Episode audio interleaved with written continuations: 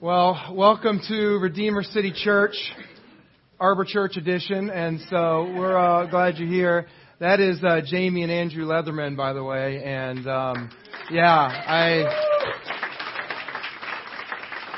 If you know church wasn't all about Jesus, uh, we I would say more, but they are good, dear friends that we have enjoyed every second of uh, just journeying life together with, and um, I'm just we're just really blessed to be friends with them and and you know she sings a little bit, so that's not bad.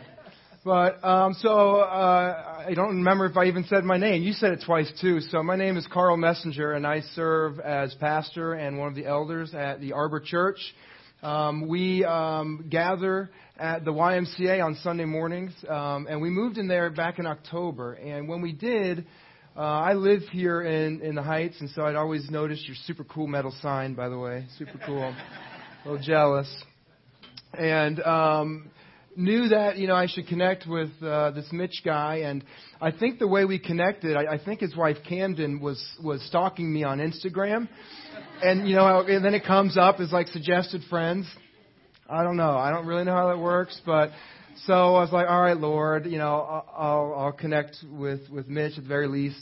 I like lunch, and so that's not bad. And so um, we, we, we met, and um, I was surprised that, that I, I liked him. There's a whole lot more to that that my wife is not going to let me get into. Though he did just say we had something special play back the tape. It's in there. But um, while all of that is true, um, you know what I what I love about Mitch is uh, his love for God's word, um, for God's church. Mitch is a man who knows that he's under authority um, of not just the elders here, but even above them, uh, Christ, and um, that is a lot more rare than you would expect, which is strange. because this little thing says a whole lot about that. Um, and and he's fun and really sharp and just all those things that um, we got a second date out of it. And um, and third, and even as Camden said, we went on a trip together. I mean, Mitch and I, I should clarify, and it didn't come out right.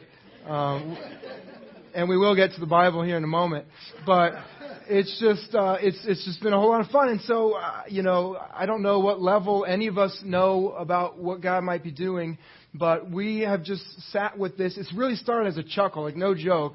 Um, we should check the uh, the security cameras at the hall and that foundation because you can probably just see us rolling our eyes, cackling like I don't know, like what if maybe I mean like you're kind of doing a similar thing and like we're in the same neighborhood and like I don't know, weird. What if we like did it together? I don't know. And uh and then as we got to know each other better, it was like you know, isn't this the exact kind of thing that maybe the Lord would be about?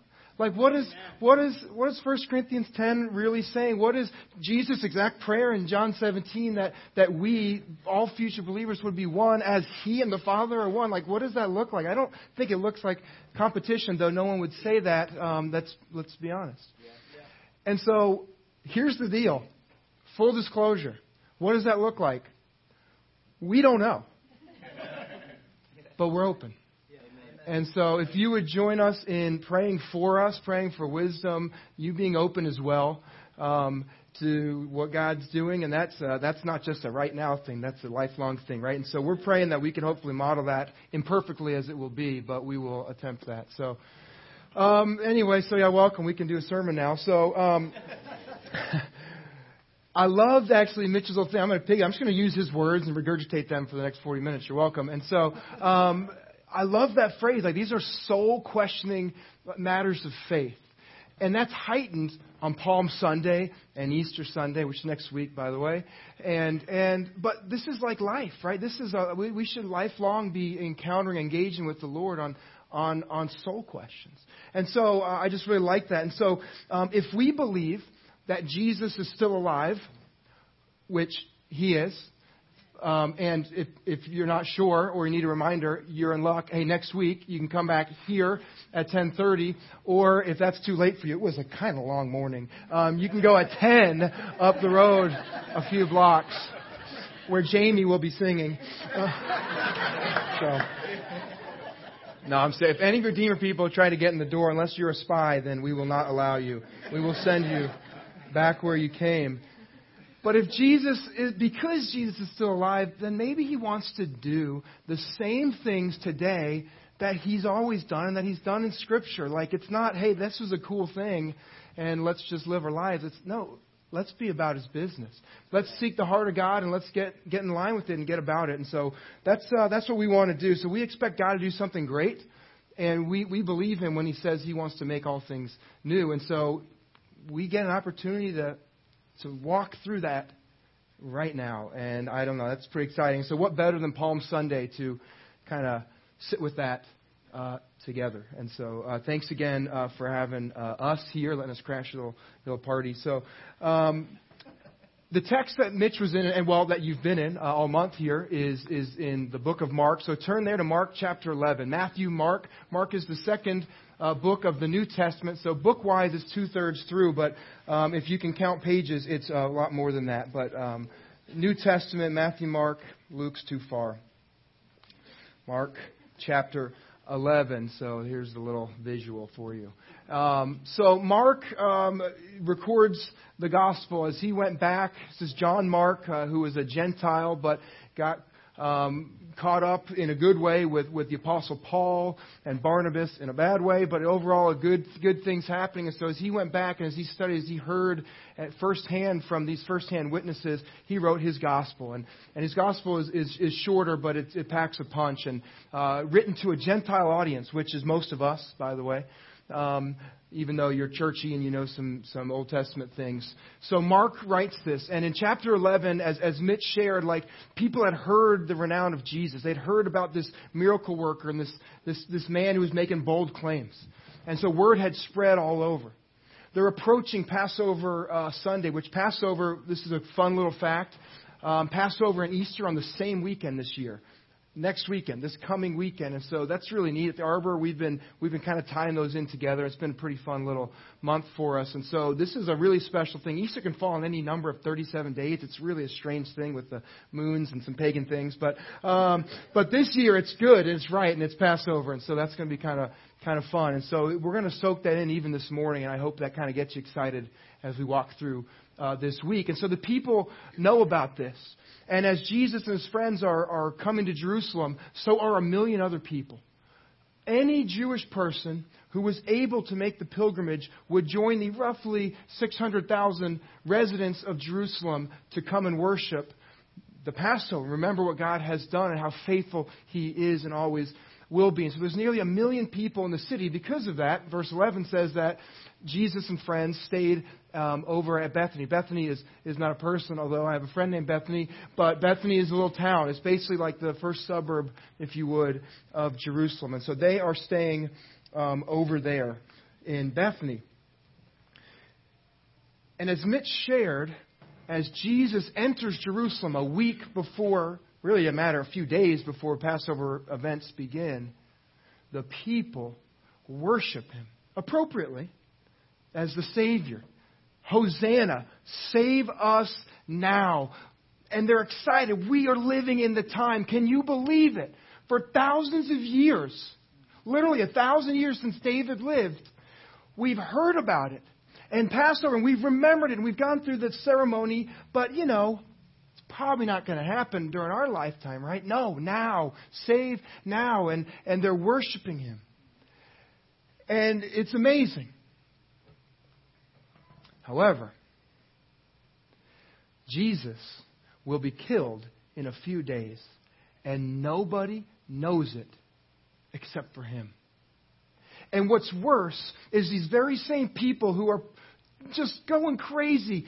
The Savior, David's kingdom is coming back. This is our king. The same people yelling that in a few days will be the same people yelling, Crucify him. Kill him. He is no king of ours.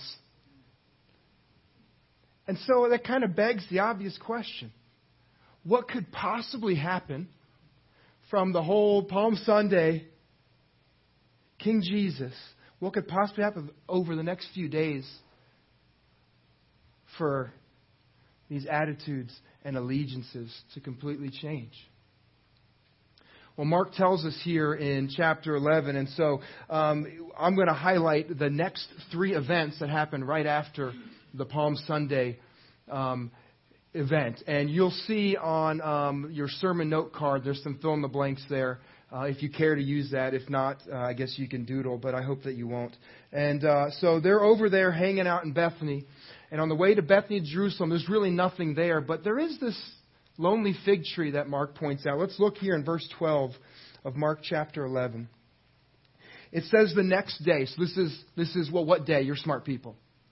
Monday. Somebody, thank you. Good job. So Palm Sunday. The next day is Monday. Good, good. So I, I wasn't trying to make a joke there, although I did, but like this is kind of neat. I'm going to give you a couple of the actual days here because the Jewish calendar is a little different from ours. They start at, at 6 p.m. at sundown, and we do the midnight. So there's a little crossover there. If you've ever wondered why, how was he in the tomb for three days? It's true. It's real. But anyway, um, so Monday, as they went out from Bethany, Jesus was hungry.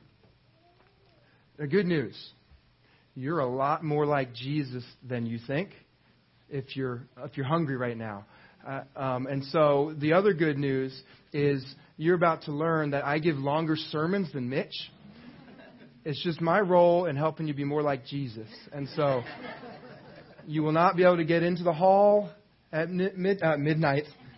That was that was not intentional. At noon, the other twelve. But if you ever feel like you get hangry, uh, I mean, listen, there it is. Jesus was too. So, anyway, all right. Mark continues in verse 13.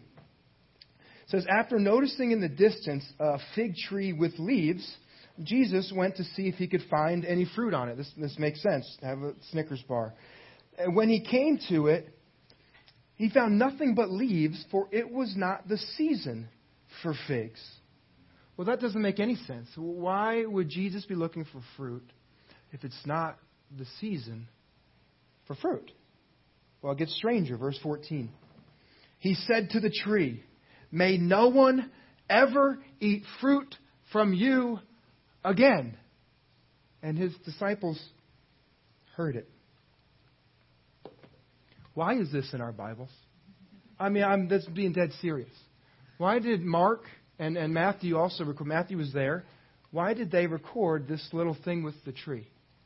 And, and then I guess, okay, whatever, it's there, right? We're not going to take it out. And so, why did Jesus curse a fig tree that wasn't supposed to have any fruit on it? It wasn't like, oh, this one bad tree out of a hundred. It was just whatever it was doing. And um, that's a little strange to me. And so this is going to come full circle as an object lesson here in a moment. But if you've got your sermon note card, this will help you remember too. Jot down that first blank on these three events is that Jesus curses the tree. And those kind of remember it there for you. And um, we will, I will try to explain what, why he did that here in a moment.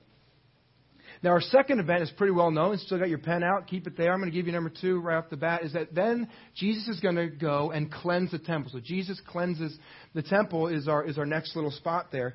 And uh, verse 15 tells us um, how crazy that was. It says, Then they came to Jerusalem. Jesus entered the temple area and began to drive out those who were selling and buying in the temple courts. He overturned the tables of the money changers and the chairs of those selling doves, and he would not permit anyone to carry merchandise through the temple courts. Then he began to teach them and said, Is it not written, My house will be called a house of prayer for all nations? but you have turned it into a den of robbers. The chief priests and the experts in the law heard it, and they considered how they could assassinate him, for they feared him, because the whole crowd was amazed by his teaching. Now, what I find remarkable about this is um, this isn't the first time that Jesus has done this. The Apostle John, who was also there, records that um, three years earlier, on the first public uh, Passover of Jesus' public ministry, he walked in, same thing, into the temple, saw what was going on there, the blasphemy really, and um, and he does this In fact, then he kind of went Indiana Jones. He made a whip, and it was probably a little more severe. But he walks in here again three years later, and nothing had changed. It's the same thing. They just, okay, Jesus is gone, mom's gone, okay, let's go ahead and, and make a mess again. And, and he can't believe it. How could the ones who were spiritually called to shepherd God's people, how could they be neglecting their duty and getting in bed with these people just trying to, to make a buck? And I'd go even worse. How could these people, these spiritual leaders, these experts in law, how could they miss God standing face to face with them? calling them to renew their zeal for, for God's house and God's kingdom, the, the real kingdom, for, for, for them to, to see the heart of God and to see what God is about, setting captives free and healing people. How could they stand before God Himself and do anything but bow down and worship? How is it that God's house, His temple, was no longer a house of prayer, as Jesus charges them, but a den of robbers? How is it that they built their own temples, their own kingdoms, not God's? I mean, they were praying, but with an E, not with an A. They were preying on these poor tourists, trying to get their money. Now, as Mitch shared, and I believe this is the first quote, there's some quotes on your card if you choose to, to follow along there. Uh, the people turned. Why do they do this? Like, what, what has happened? If I were to summarize, I would say this: the people turned on Jesus because they finally realized that He had come to do God's will, not theirs. They all had this image of what this Davidic kingdom would look like again. And then once it was clear that that's not what Jesus was doing, in fact, he was just upsetting what, what they liked, their own comfort, their own pocketbooks, well, then they looked for a way to assassinate him, the text says. They refused to see Jesus as he truly was. They only saw him as they wanted to see him. I think if we're honest, we do the same thing sometimes, don't we? How do you see King Jesus? That soul question. Is he, is he, is he just kind of there somewhere um, to give you the things that you want when you want them? Is he a, like a cosmic vending machine? And you go to him when, when you've reached the end of yourself, now, which is definitely do that. But might we want to do that before? Might we see him as more than that? Is he truly, as the scriptures say, as he himself said, is he not just our Savior, saved now, Hosanna, but is he also there to be the Lord of our lives? Where every day it's Jesus, I need you. Like it's, I mean, there's times when I need you, and everybody knows it. But then there's just all the rest of the time where I need you, and I should know it. And so, am I really walking in that? Is He the Lord and is He the Savior of my life, or is He just kind of there as a nice little, you know, accent to my good, comfortable, great, um, great life? And so, that's just a question you need to sit with, and I'm with, I'm with Mitch on that. Sit with that today, this week, uh, lifelong, and I know for me, I need uh, to do that um, as well. Because the testimony of Scripture is, is clear, and this is the next quote. And this is a fact. Take it to the bank. God is up to something good in this world, in our communities, and in our unique lives. And I would add to that, our unique lives are different. And so what he's doing in your life and your, in your life could be very different from mine. However, I think we'll start to see that, oh, wait, there's maybe it's not too different. But it's okay that it's different. But be aware that God's doing that, right? And so as we understand that this is true, our job is not to kind of conjure God up to do something good for us. Hey, God, I can't do this. Would you help a brother out? Thank you. No, now we start to see and know that He's doing something good all the time. He's making all things work together for the good of those of us if we're called to Him, if we love Him, if we follow Him. And so if we're doing that, if we're walking that, then we begin to realize that our job's not to, to kind of trick Him into helping us, but it's for us to be aware, to pay prayerful attention to the good that He's already doing. Because He is. And maybe we're just missing it, or maybe we, we're looking for something different or something more.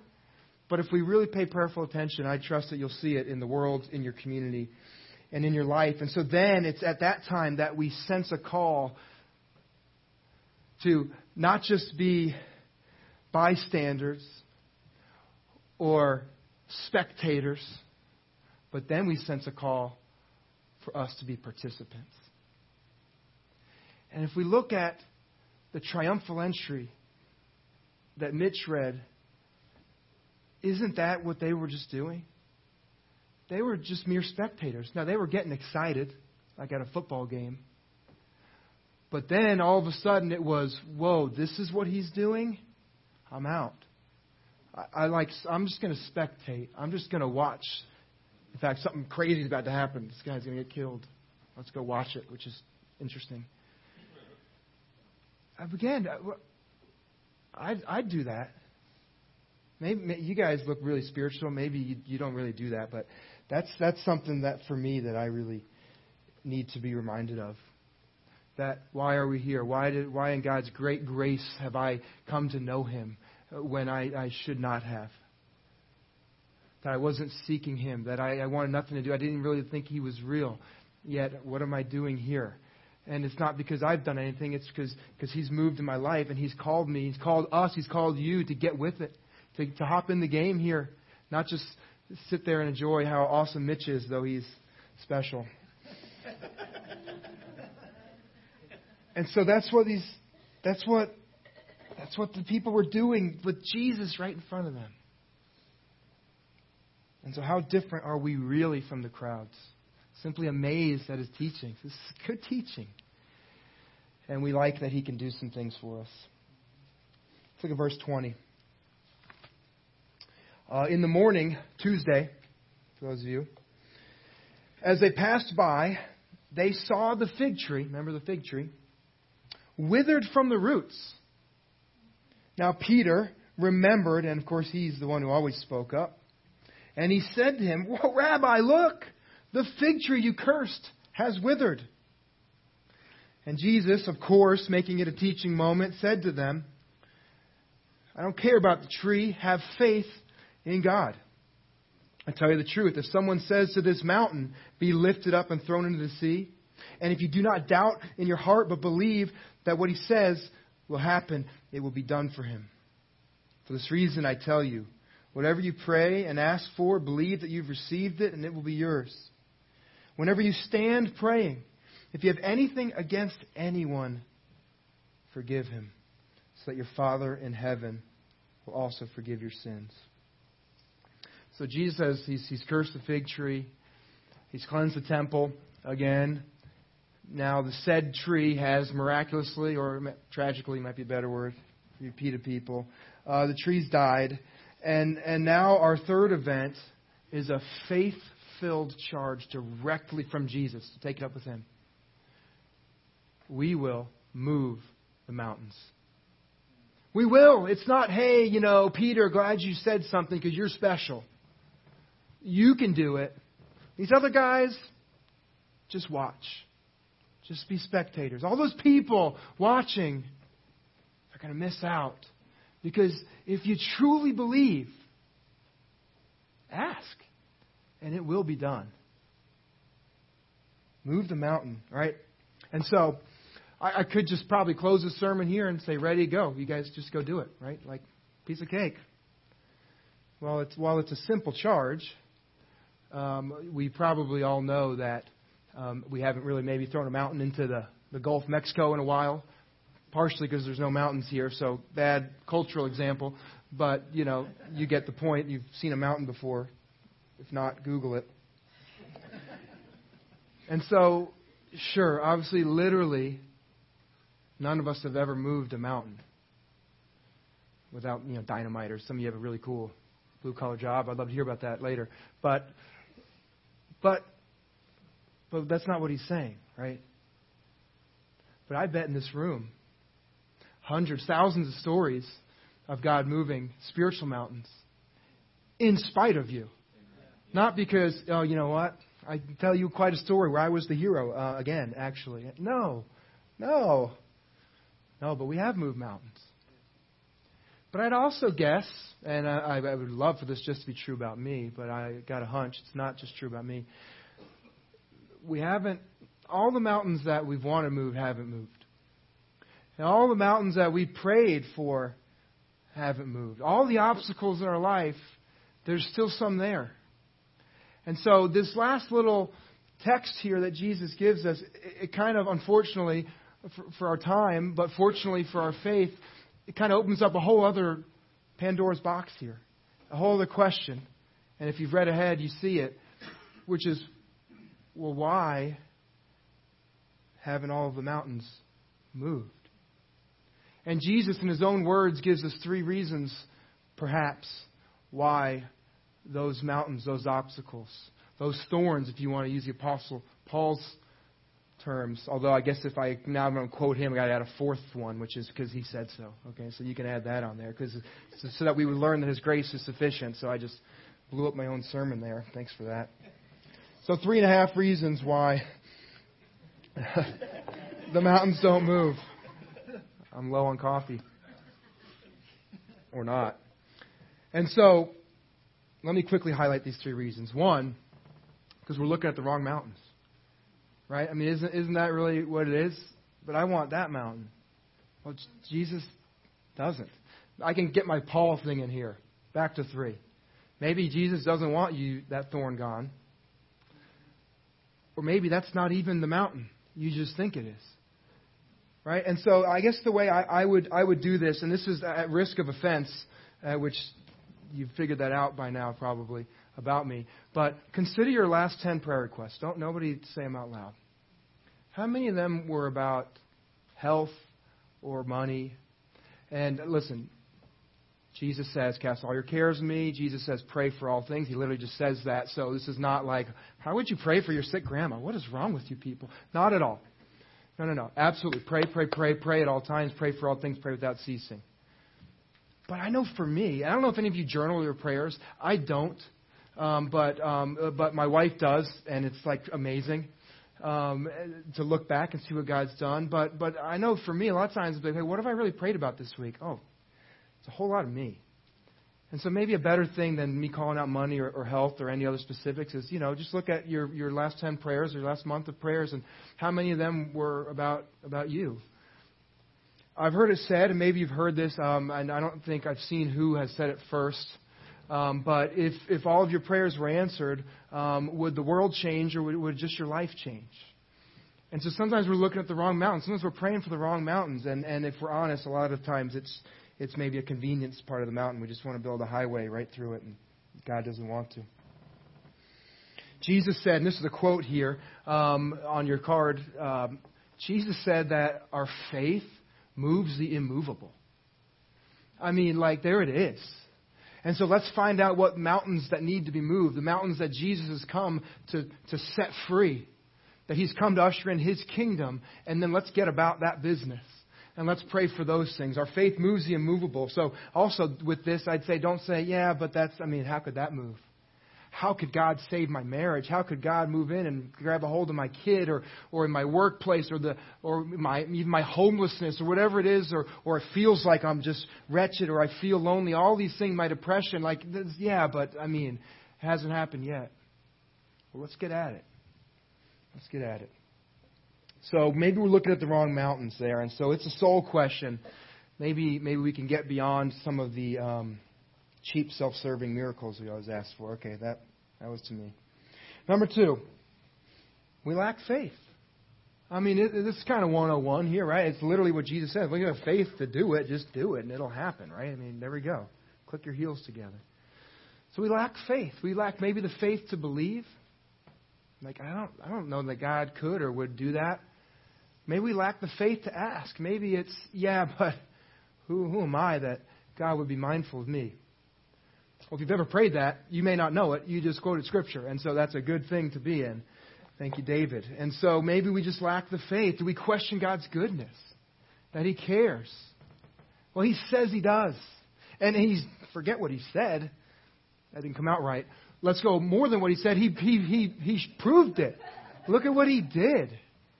Isn't that what Easter is? He didn't just come and say some things. The crowd were amazed at what He said. But when He did it, Faith was lacking. And I think this is the central theme of Mark 11 is that the Israelites from the top down lacked genuine faith. And that's the example of the fig tree. You're wondering how on earth I was going to get that back in here. Is that the Israelites' faith was just like the fig tree green and full of promise, a beautiful tree from a distance, good from far, but far from good. Beautiful on the outside, but no fruit. A comfortable shade tree, but really no sustenance.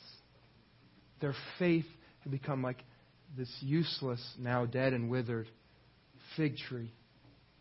Its only use would be firewood, which that's a prophetic line because in 70 AD, that's exactly what happened. When the Romans, enough of the petulant Jewish leaders trying to get ahead and steal scraps from Caesar's table, they leveled Jerusalem and they destroyed the temple, yet to be rebuilt nearly 2,000 years later. Some of us will be alive in 2070. It won't be me. And you can celebrate that. 2,000 years of no, of no physical temple because, as Jesus said, I'll raise it in three days. And if I really wanted to give you all the days of, of, of Passion Week, I would get there, but that's coming at another time. And so we lack the faith. And so Jesus gives this example because faith is the sole question. And, and the very people dining with Jesus, engaging with Jesus, God Himself missed it. But this faith, this personal faith, is there for the asking if you just trust Jesus fully. And if we stop doing it ourselves, guilty, and just be open and let God do it. It's amazing what He'll do. And He'll move mountains in our lives, in our communities, and in the world. You'll see it, and you'll notice it. Now, listen, there's not a single person in this room that's not that doesn't want that. You're like, okay, it sounds great, right? Cool. Where do we? What do I do? Well,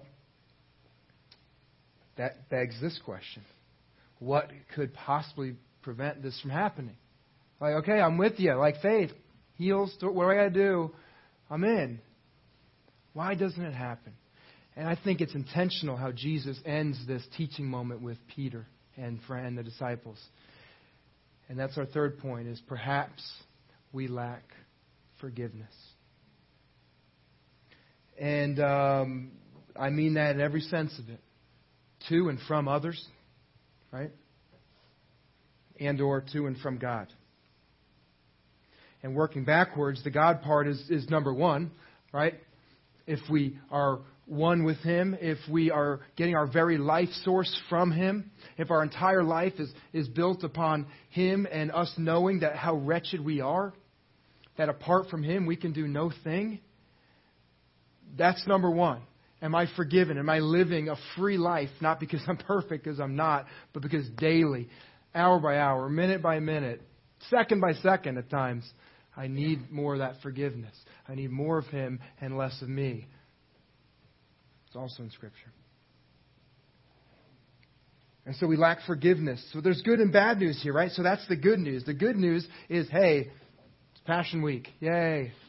That's the great eternal good news, literally, of Easter, is that He has come and He has paid the full price for our sin and our shame. He has, he has overcome that. He has taken the brunt. He has been that scapegoat so that we could be forgiven and redeemed and righteous before God, not of our own flesh, but through the veil of Christ. So that's the good news. His worthiness trumps our unworthiness. The, what I'll call bad news, hate to break it to you, um, is, is that it's, it's very much uh, an idea that it's very much true that we do lack forgiveness in our lives. I know it's true for me. Matthew records Jesus say on the Sermon on the Mount, there's two little chunks here where he um, mentions quite directly forgiveness or like interpersonal strife and like things like that. And so, in his own words, he says he's talking about giving, right? But he's not really talking about giving. He's talking about how you give, not what you give. And he says, first, if you're going to go present an offering, he says, first go and be reconciled to your brother. that you have strife with? How many of us take that literally? Not me. And then he says, the next chapter, he says, and you maybe heard this if you forgive others their sins, your heavenly Father will forgive you. We, that, okay, I'm good with that. But he didn't stop there. Then he says, but if you don't forgive others of their sins, your heavenly Father will not forgive your sins. That's a heavy word. You can see why they killed him. Perhaps the immovable mountain in your life is a lack of forgiveness. And we all have work to do uh, in this area. I have many wounded relationships, 2019 alone, probably even in April. And, and that's just the human condition. We are at war with ourselves, with each other, at enmity with God, Scripture says. It is, it is the reality of our flesh. I mean, look, Cain and Abel. I mean, how long did it take? Not long. And for me, I daily, daily, I mean, daily, I need to get better metrics here. I constantly battle my pride, my arrogance. That's why I'm like, I'll meet with Mitch, but it's going to be horrible like all the other people like him that I meet that I don't like. And they do it wrong. But not Mitch. And and I, it's just I'm so judgmental. I I mean I I use the example and you're laughing, but it's so true. Where I'll just size the guy up. In fact, the only thing wrong with Mitch is he's taller than me. Um, but like, and I'll just no that that guy, that that girl, that person. They did what? They said what? They believe what? No, I can't. I can't. I'm not. I'm out. Because after all, look at me and look what I know and look at how I do it and we do it right. I mean, it's sickening actually. Yeah. But I I haven't shook it yet. And um, that might be an area where we're actually not great for each other. So please help us with that. It's, it's, it's bad. I need to forgive others for the hurt they've dealt me. People in this room. And, and I know that I need you to forgive me all the time of the hurt that I'll deal to you and do. I, especially if you, love trees, I've already done that. Uh, I've probably already said something that's upset you. Or you're like, I don't think that's theologically right. please, please come to me. You know, don't just stew on it. But that's going to happen. You know, and, and I just, you know, that's just reality. And so I need to be aware of that. I need to be, be so humble, and I'm not. And so please keep me accountable on that. Um, I'm in constant need of forgiveness of others. And so as we as we kind of look at, at that, so this this idea that faith is a soul question, right? As we as we're sitting with that, as we're trying to to make that real in our in our lives, um, this faith becomes more robust. It's it's not just yeah yeah I believe for the Bible tells me so. It's faith that He can. It's faith that God will, that God wants this, that God is about making all things new, that He's about redeeming His people and His city, that He has great love for this city and for our lives and our communities and this world. It's faith that we're going to get about it. And it's also faith that forgiveness is a factor. We can't just overlook that and say, well, yeah, sure, probably, maybe, okay, that guy, that girl, yeah, me, them, Jesus only. No, it's it's all of us together.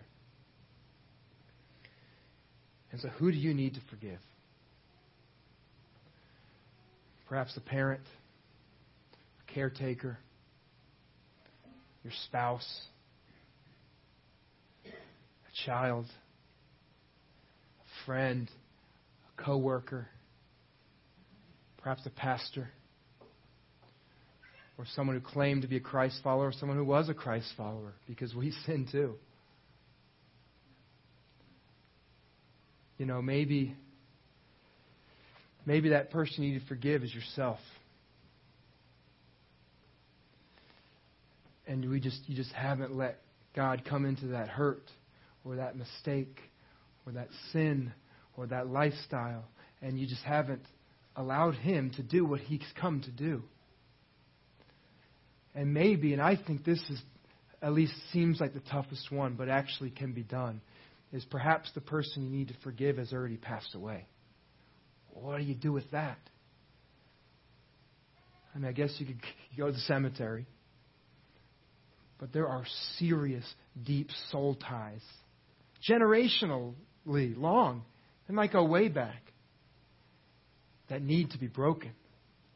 That Jesus has come and he stands there asking you, ask and knock, and I will break them, and I will set the captives free. Just ask. Just, that's the mountain, probably, that you need to deal with. And so don't lack the faith and don't just move past the forgiveness. It's a factor, it's a big one. And if we lack it, let's get about it. And so that's the beauty of Passion Week, that Jesus has paid the full price. It can be done. There's nothing magical about what I'm saying. I'm just telling you what He's done and what He's declared and what He wants to do in all of our lives, starting with mine. And so, who do you need to forgive? You may notice on your card there, and this, you're not turning these in, okay? This is yours to keep. But there's a little line at the very bottom. I need to forgive, and then there's some space. I just, I just guarantee that there's some names popping into your head. Maybe jot it down. And I also guarantee that if you sit with this throughout the day and throughout this week, what a perfect week, guys. And if you just consider what, what God did this week for us, nearly 2,000 years ago, how he's, he's come to, to set us all free and make us one, that we be known by our love, not our, our judgments, even if they're right, correct. Who do you need to forgive? Take that sheet home. I'm telling you, if, if your heart is, is half as bad as mine, put that on your mirror in your bathroom. You know, find a way to attach it on the, the rearview mirror of your cars so you can stick with it or on your dashboard. Like, you know, you used to put like your girlfriend's picture like in high school. Like, hope, hopefully you don't still do that, but just put, or you do. You're just great marriages. You know what? I, I got a, how do you print pictures today? But I'm going to get one. I'm going to put a picture of Liz next to this, this whole list, and it will be distracting for me. But, you know, sit with this. Who do you need to forgive? You know, as I've shared, this is a whole week of things, right, and giving you kind of the days. But um, what's really neat is you follow the account of, of the last week of Jesus' life. Is uh, Mark records in chapter 14. You can slide over there. But two days after the fig tree lesson, um, so Thursday, Jesus and his friends gathered for the, the Passover meal. And um, he, he, he writes about it in verse 22. And as, as I read it, I'm going to set up um, what we're, what we're to, how we're going to close at least uh, this part of the worship service. Jesus says this. Well, Mark says what he was doing. It says, while they were eating, again, the Passover meal, intentional meal, if you've, if you've ever I don't know if you've ever, um, the, the term that's used today is called a Seder meal, S E D E R, but the Passover meal, if you have any Jewish friends or maybe you've, you've tracked with some Messianic Jews or just some Christians that, you know, wish they were Jewish for that reason, that was, that was not a joke. I have a, my best friend's dad. Um, okay. And, um, it's really, it's really awesome. It's really a powerful thing. So that's what the Last Supper was. It wasn't just, oh, by the way, this is the last time Jesus ate. You know, um, this was an intentional thing where every single thing on the plate and on the table and the order with which it went through was intentional. And it told the story of God's redemption, of, of His love, that He will always be with us and never forsake us. And so that's what they're eating. And so it says Jesus took the bread. Now, the bread here, again, He didn't just grab the last dinner roll. Okay? This bread is, is the, it's the afikomen. It was like Africa without the R, Komen. And at the very beginning of the meal, there'd be the three matzah bread squares, the unleavened bread. And you'd take the middle one and you'd break it in half. You'd leave half there with the other two, so two and a half. And then you would, in fact, this will be perfect.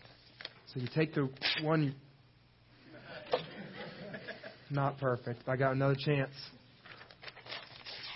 Excellent. You break it in half. And you know what you would do with it? Take a wild guess. You would wrap it in pure white linen, like this. And then I guess it was like children's ministry, first century, is that then the kids would, would go and hide it in the room. And they just put it over in the corner or something. And then you do all the motions. It's the very end of the Passover meal. And Jesus doesn't just grab what's left on his plate. He goes over in the corner and he grabs the afikomen. And it says, and he, he unwraps it out of the linen. And he gives thanks, Mark says, and he, he breaks it and says, This is my body, this one that we set aside. Afikomen means I am come. It was set aside because one day God would come for us. Jesus says, It is saved now. I have come. This is my body broken for you. His disciples still didn't understand him. And so then he does the most amazing thing. Is then he t- takes the cup. Now again, it's not, hey guys, hey, it's been great. Cheers. Three and a half years of raising hell. literally. Literally. Gonna miss you guys. No. That was really poor timing and a really serious moment. John White, I'm so sorry. Do not email me. I know. I love you. Um, at the Passover meal, the Seder meal, so there's 13 guys there, right? You got Jesus plus 12. There's 13 there. They would set 14 settings. So they'd have their own. And then over here, you'd set the table, a setting for Elijah, because the role of Elijah was to be fulfilled to prepare the way of the coming of the Lord. And so Jesus doesn't take his cup. He goes over and he takes Elijah's cup. And he says, This cup of sacrifice, this cup of praise is my blood. No one, was, no one ever took the cup of Elijah because it wasn't theirs to take. Only God Himself could be enough blood to cover all of our sins forever. And he takes the cup. He says, This is my blood, the blood of the covenant, the new covenant that is poured out for many. I tell you the truth. I will no longer drink of the fruit of the vine until that day when I drink it new in the kingdom of God. And it's through the sacrament of, of communion that, that we remember says, Do this in remembrance of me. Remember what he did.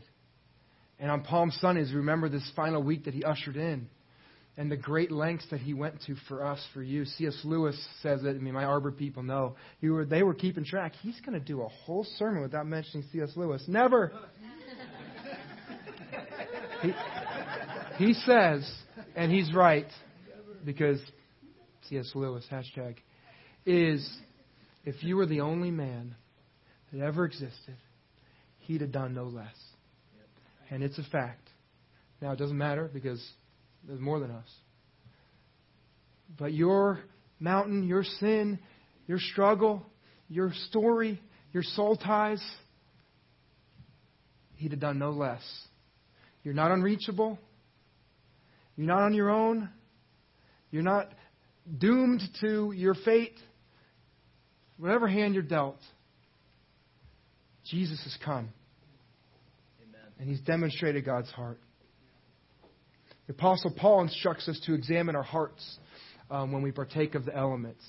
And um, I think we ought to agree with him and take that seriously. And so, even with a kind of a, a heavy, you know, Palm Sunday sermon here, as we sit with words like forgiveness as we as we consider wow what what is my faith? Does it lack? Or in what what degree does it lack? And as we as we look at at maybe if I've been looking at the wrong mountains or whatever it is that that God's spoke speaking to you um, we would do well to to sit with that for a moment